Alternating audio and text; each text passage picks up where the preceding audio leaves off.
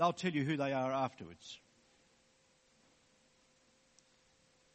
After I've read, I'm going to pray on your behalf for Pastor Luke, and he's going to expound this passage of Scripture, very familiar passage of Scripture. By the way, I've had my name since shortly after 4:15 a.m. on March the 18th, 1949, coming in at nine pound ten and three quarters. There were never any more children after me. So today's Bible reading is from the Gospel according to St. Luke, chapter 18, verses 18 to 30. So it's 742 or 853 in your Bible. A certain ruler asked Jesus, Good teacher, what must I do to inherit eternal life? Why do you call me good? Jesus answered. No one is good except God alone. You know the commandments. You shall not commit adultery. You shall not murder. You shall not steal. You shall not give false testimony. Honor your father and mother. All these I have kept since I was a boy, he said. When Jesus heard this, he said to him, You still lack one thing. Sell everything you have and give to the poor, and you will have treasure in heaven. Then come, follow me. When he heard this, he became very sad because he was very wealthy. Jesus looked at him and said, how hard it is, how hard it is for the rich to enter the kingdom of God. Indeed, it is easier for a camel to go through the eye of a needle than for someone who is rich to enter the kingdom of God. Those who heard this asked, Who then can be saved? Jesus replied, What is impossible with man is possible with God. Peter said to him, We've left everything to follow you. Truly I tell you, Jesus said to them, no one who has left home or wife or brothers or sisters or parents or children for the sake of the kingdom of God will fail to receive many times as much in this age and in the age to come eternal life. This is the word of the Lord. Thanks be to God. Let's pray for Pastor Luke. What a privilege it is, dear Father God, to have your written word and your living word in our midst today. We pray that you would send your Holy Spirit to take the things of Christ and make them real to us. We pray for liberty for Pastor Luke now as he comes and brings this living word to us through Jesus Christ our Lord. Amen.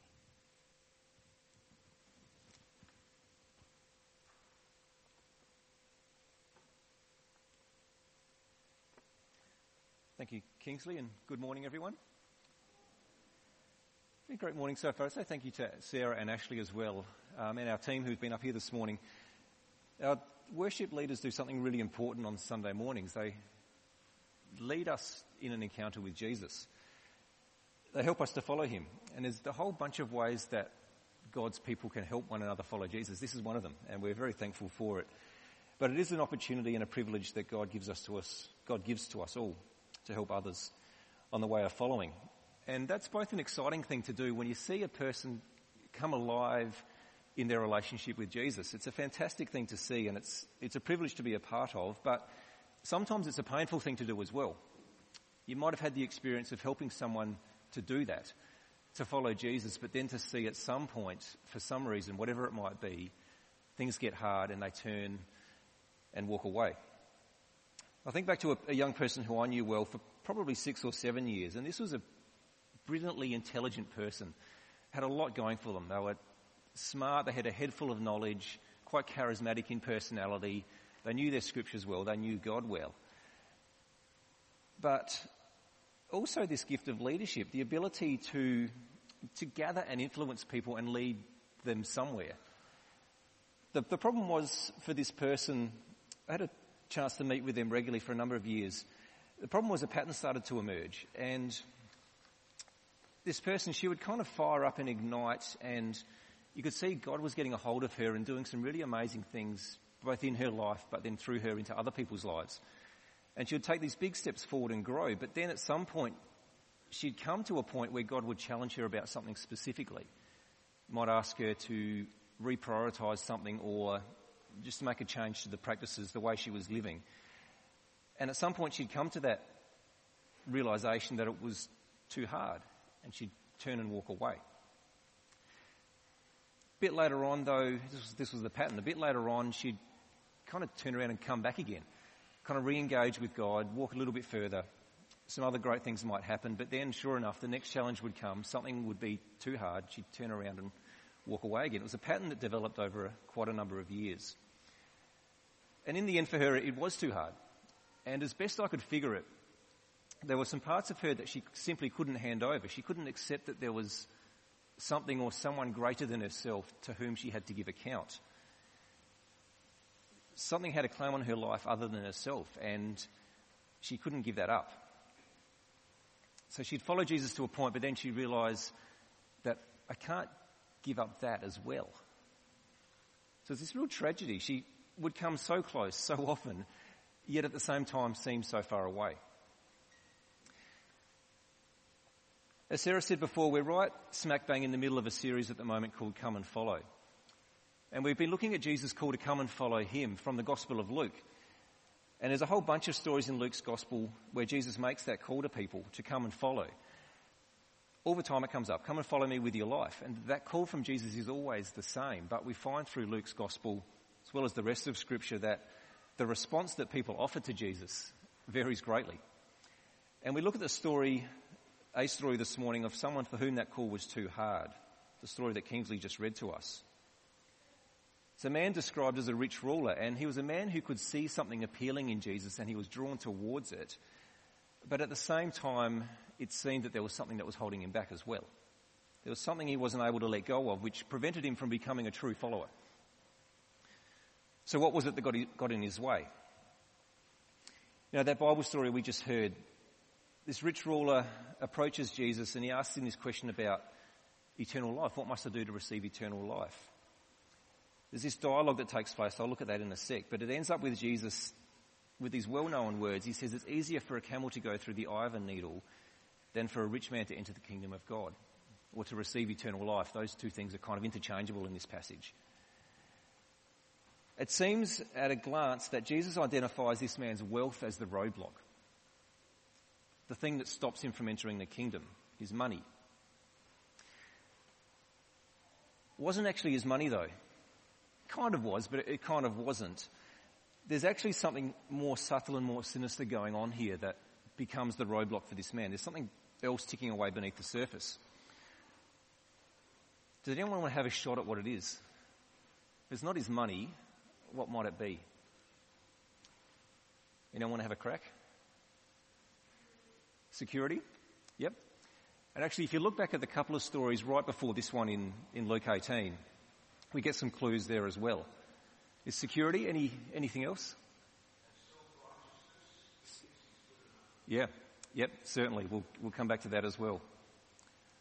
All of those things are at play and other things as well. The ultimate issue, I put it down to one of, not just me, but it seems to be one of status. It's his position and it's his power. It's his influence. Society that man was in, the position he held, he had significant status. It turns out that that was what got in his way of him being able to follow Jesus. It's funny how it goes. When you've got a, a message coming up to give, quite often these things happen that kind of tap right into the passage that you're going to speak about. And I was reading the results of some research quite recently, a week or two ago. And it was a research that was done to work out how long it takes for a person to form an initial opinion about another person when they first see them. So what, what would your guess be? If, if you see someone for the first time out in the street or wherever, you've never seen them before and you lay eyes on them, what would your guess be? How long does it take you to form your initial opinion about them? This is a um, bit more self-revealing. Any, anyone want to Tell us what you think. How long would it take? Sorry? Five minutes? You're a very, very generous man. Five seconds? Anything in between? Ashley is remarkably close. The answer, from, according to this research, was 4.7 seconds. This is how messed up we are. Like, the status game begins within five seconds of us seeing someone. I've, since I heard that number, I've paid attention to myself when I'm out in public to try to work out what I do. Sure enough, I did it the other day. I was down at the shops and I saw this guy. He was looking a little bit, kind of a little bit dishevelled, I suppose, a little bit erratic. I don't reckon I gave him a second and a half until I started to measure where I thought he fitted.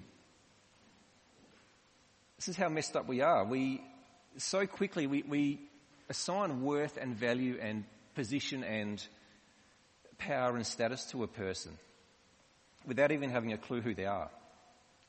We establish this invisible, we don't establish it, it's already there, this invisible social hierarchy. And the sad thing is, maybe I was right, my measure of that person, maybe it was right according to that social hierarchy. But also maybe I was wrong because perhaps I was using the wrong categories to measure him in the first place. This is part of our human condition though. We, we set up these hierarchies and systems and then we, we tend to locate people within them. The fascinating thing about Jesus is that he just doesn't do that. He knows the hierarchies are there, the human hierarchies. He knows they're there. He just refuses to play the game. It's, it's just not how he sees people. The start of this conversation in this story with this rich ruler, he's actually invited right in to play that game.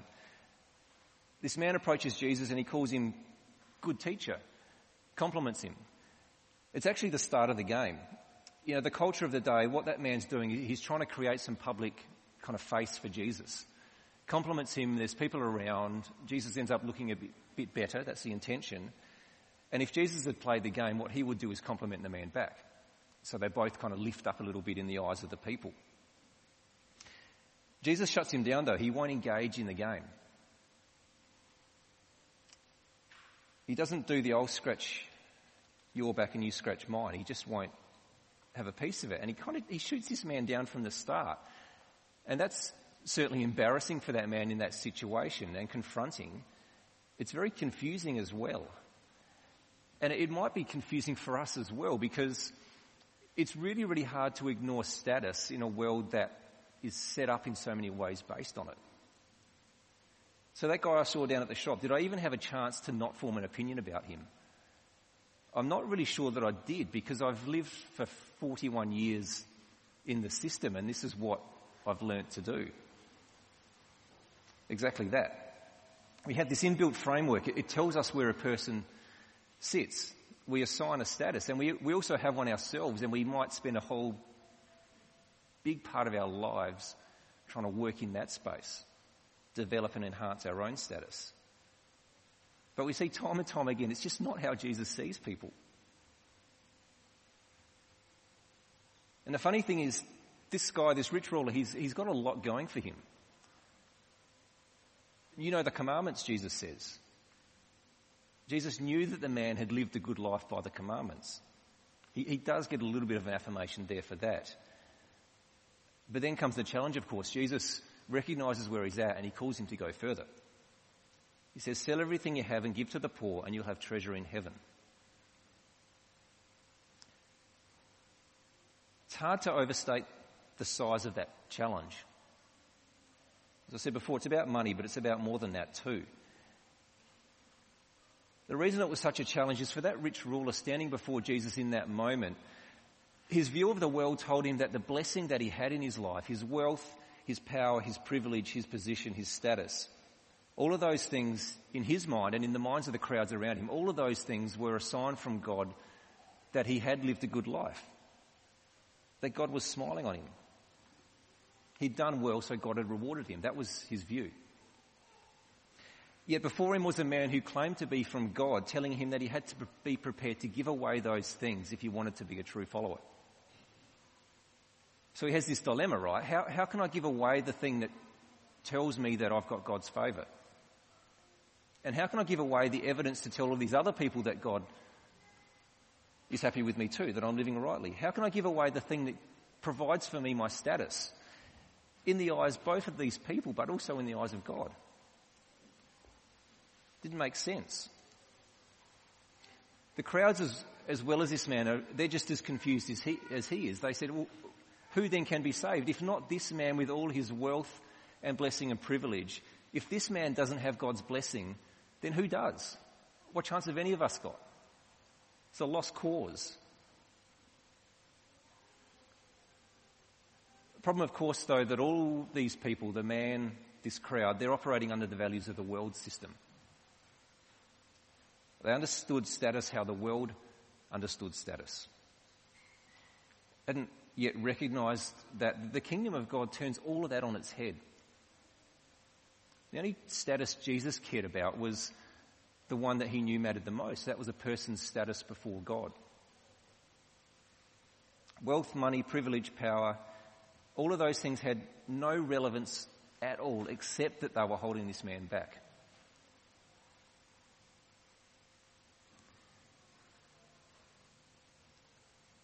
So we find the question, well, so where do we stand? I'm not sure at times. It's, it's hard to know. It, seem, it seems to be human nature that, certainly not everyone, but many of us, we're drawn toward power. We see their status. Who doesn't want these things? Power is enticing. Who doesn't honestly want to have influence and power and control of other things and of other people? Certainly of our own lives. And who, when we've got those things, who wouldn't struggle to let go of them when we needed to? I've got to say though, some of the most inspiring followers of Jesus I've known are people who have made a very deliberate choice not to pursue a career advancement beyond a certain point. People, some of, some people I've known, you know, in careers that would have provided for them significant status and power if they kept kind of following that career path. But for these incredible people, they saw the point coming where their career would, at some point in time, it was going to stop being a way that they were able to serve God and turn into a thing that instead served them. They saw that kind of tension point coming and they made the decision not to go any further. Hugely difficult when the opportunity is there, but inspiring nonetheless. You know, where do we stand? You know, we live in a country like Australia. Money comes up in this passage. Almost every one of us in this room, if not all of us, we sit in the top one to maybe 3% of the world's wealthiest people. This is where we are on the world stage. And who hasn't made the mistake before of assuming too quickly that what we have is a sign simply of God's blessing? Assuming somehow maybe we think that we deserve this more than other people. Because somehow we're more worthy. Who of us hasn't thought that at some point? And failing to recognize that because of these status games and the way this stuff works, other countries, other people don't have what they have, sometimes because those who have very, very much, this whole system is set up to favour some. Unfortunately, at the exploitation of others.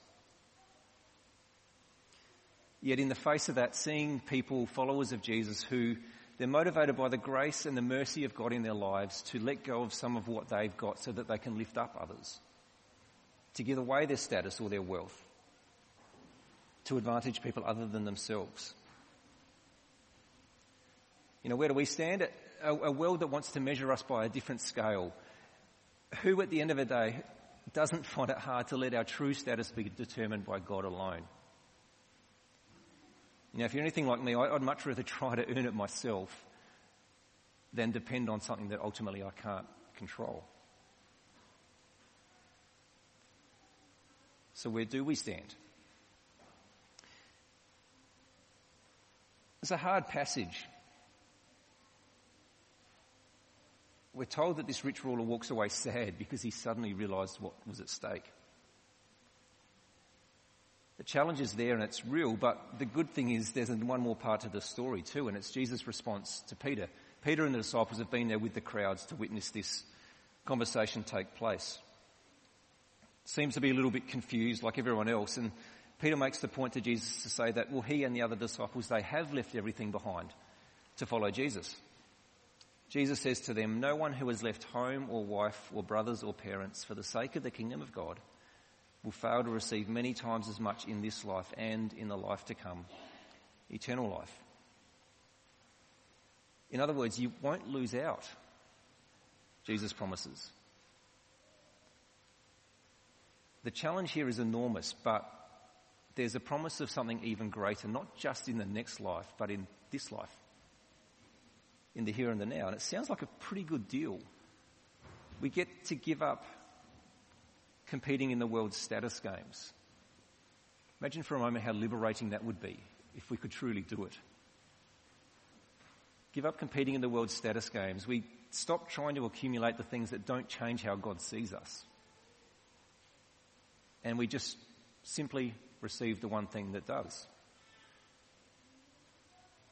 We're found in Jesus. We're promised that will make our lives infinitely better.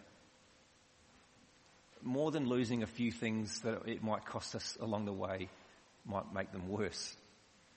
And of course, best of all, we're promised a future life with God in His kingdom for the age to come, for eternity. Sounds like a pretty good deal. So let's pray.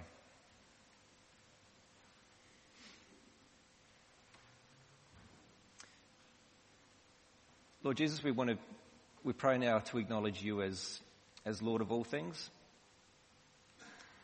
Ourselves, our lives, the very essence of who we are, we belong to you. That being the case, your call to follow is, it's just a call to live out who we're meant to be. There are hard moments along the way for sure. For every one of us, always there are challenges uh, the, the call of this passage to be people who are willing to let go of the things that are stopping us from walking further and deeper with you. Uh, those are tough calls to make. They bring cost and sacrifice at times. But we thank you for the reminder of this passage, the provision of hope, to say that when we do that, when we let go of the things that you need us to let go of, to enable us to follow, the life we receive in return is so much greater to be freed from having to pursue a, a worldly status that know, we, we, have one whether we want it or not. Um, but to let go of that being our pursuit, that being our cause to serve ourselves or something other than you. Um, to let go of those things and simply become more fully a child of God. Pray that you help us to make those calls, identify those changes that are needed and to believe and have hope and trust in what the promise is that you have made, that we will know something even greater and even more, both in this life and in the one to come. Thank you for this call. We pray that we'd be your faithful, be faithful people who are able to follow to the best of our ability, depending on your grace and your provision every step of the way. We thank you and we pray in your name. Amen.